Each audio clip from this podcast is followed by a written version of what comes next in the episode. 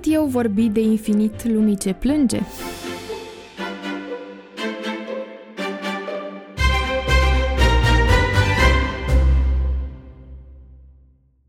Răspunsul la o astfel de întrebare ar putea fi da sau ar putea fi nu, în funcție de reacția individuală la suferință și de gestionarea acesteia.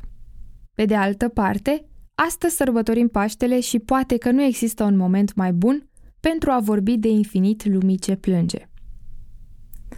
Omul și experiența religioasă. Pe de o parte, există în structura psihică a omului o anumită înclinație spre ceea ce transcende realitatea vizibilă, indiferent că o numim gândul veșniciei din noi sau instinctul religios. Jung spunea că predilecția spre religie este înnăscută în om, în orice măsură s-ar manifesta aceasta, adânc reprimată sau trăită plenar. Pe de altă parte, în funcție de personalitatea fiecărui om și de procesul construirii de sine, gândim și vedem lucrurile mai mult sau mai puțin critic, mai mult sau mai puțin intuitiv, mai mult sau mai puțin simbolic, fără ca vreuna dintre aceste metode de înțelegere a realității, gândirea critică, intuiția, gândirea simbolică, să fie mai importantă decât celelalte. Fiecare are însă rolul și contextul său de aplicare. Cu toate acestea, în prezent, gândirea strict rațională, bazată pe ceea ce este palpabil, pare să dețină supremația și să domine alte căi de accedere la adevăr. Îndepărtarea de orice formă de sacru pare pentru mulți un câștig intelectual și o manifestare a înțelepciunii. Nici o societate nu s-a depărtat vreodată mai mult de sacru precum societatea Occidentului actual. În prezent, ne este mult mai ușor să presupunem că tot ceea ce înseamnă existența noastră ține doar de materialitate, de tot ceea ce se poate cuantifica, verifica sau clasifica. De asemenea, avansul tehnologic adâncește convingerea că, exceptând fenomenul morții, omul este stăpânul absolut al propriei sale existențe și că, dincolo de tot ce poate fi supus analizei minții umane, nu mai există nimic. Zvonurile unei alte lumi În același timp, întrebările metafizice sunt vechi de când lumea. Din totdeauna rupt de Dumnezeu, omul s-a simțit în contradicție cu propria existență și sfâșiat de neputințele lui. Dacă ne îndreptăm atenția doar asupra artei și ne oprim în literatură, regăsim tragedia greacă din antichitate ce îi reamintește umanității de hazardul de neînțeles și de imprevizibilul vieții. Mult mai aproape de noi, întâlnim aceleași întrebări intense în literatura rusă, în scrierile existențialiștilor, în teatrul absurdului sau în capodoperele cinematografice. Spiritul uman apare sufocat de angoasă și derutat de propriile sale repere relative și nu mai crede în puterea valorilor sale. El ajunge și în cele din urmă să fie izbit de absurdul existenței, încercând să se acomodeze la realitate prin găsirea unui adevăr subiectiv și prin inventarea de sensuri. Totuși, dincolo de toate etapele ideologice prin care a trecut omenirea, stă mărturisirea tranșantă a unui galilean care între cele două ere a promis o altă împărăție și a spus Eu sunt calea, adevărul și viața. Când gândurile noastre merg spre dincolo de ceea ce este vizibil sau măsurabil, ne punem întrebări. Este lumea vizibilă din jurul nostru ultima realitate? Este credința într-o lume nevăzută rezultatul unei gândiri iluzorii? Este credința creștină doar o cale ideală de a ne trăi viața pe pământ? Sau chiar este o traiectorie spre veșnicie?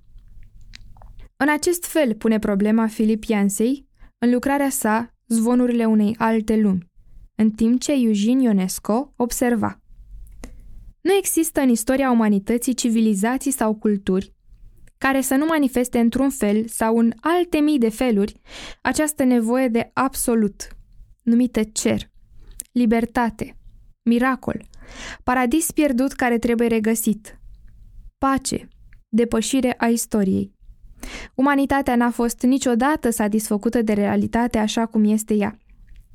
Nu există religie în care viața de toate zilele să nu fie considerată ca o închisoare, Nu există filozofie sau ideologie care să nu considere că trăim în alienare.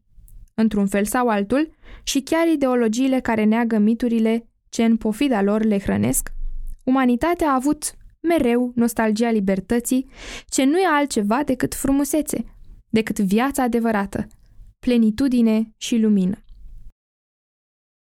Și cuvântul s-a făcut trup. Contrazicând orice închipuire omenească, acum 2000 de ani s-a născut Isus. De ce s-a făcut Dumnezeu om ca prin propria sa moarte să-i mântuiască pe oameni?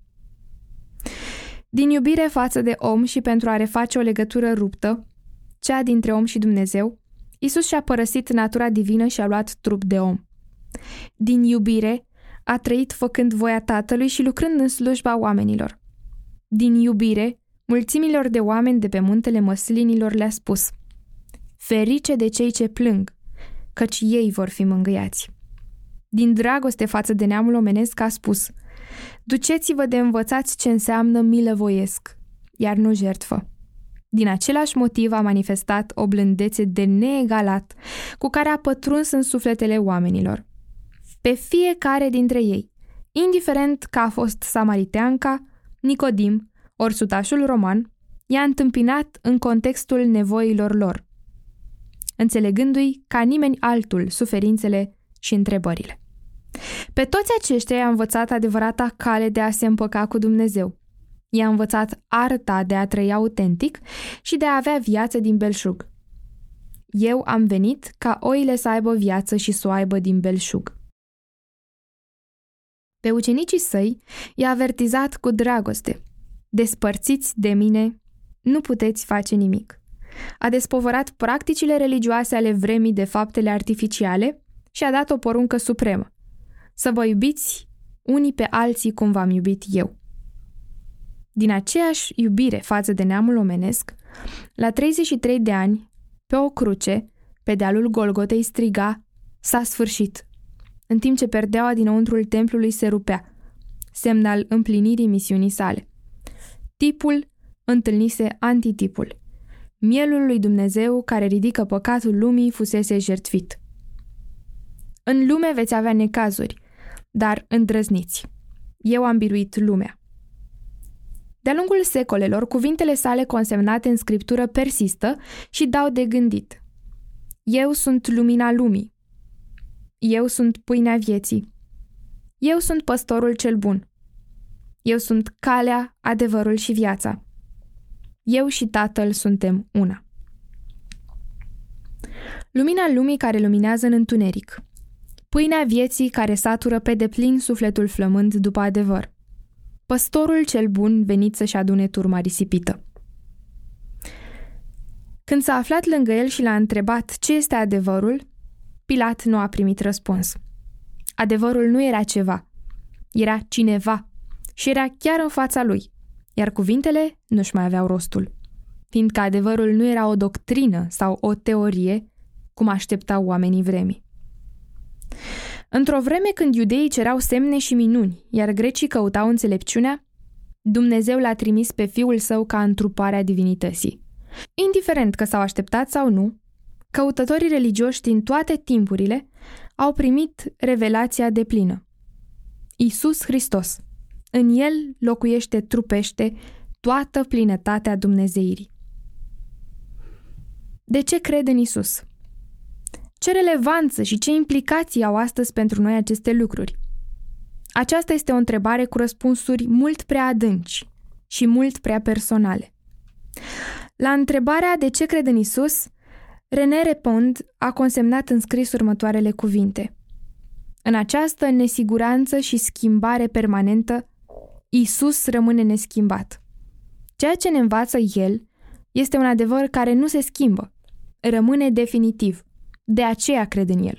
Mă pot încrede în adevărul lui pentru că este adevărul lui Dumnezeu, în contradicție cu ceea ce propagă lumea drept ultim adevăr.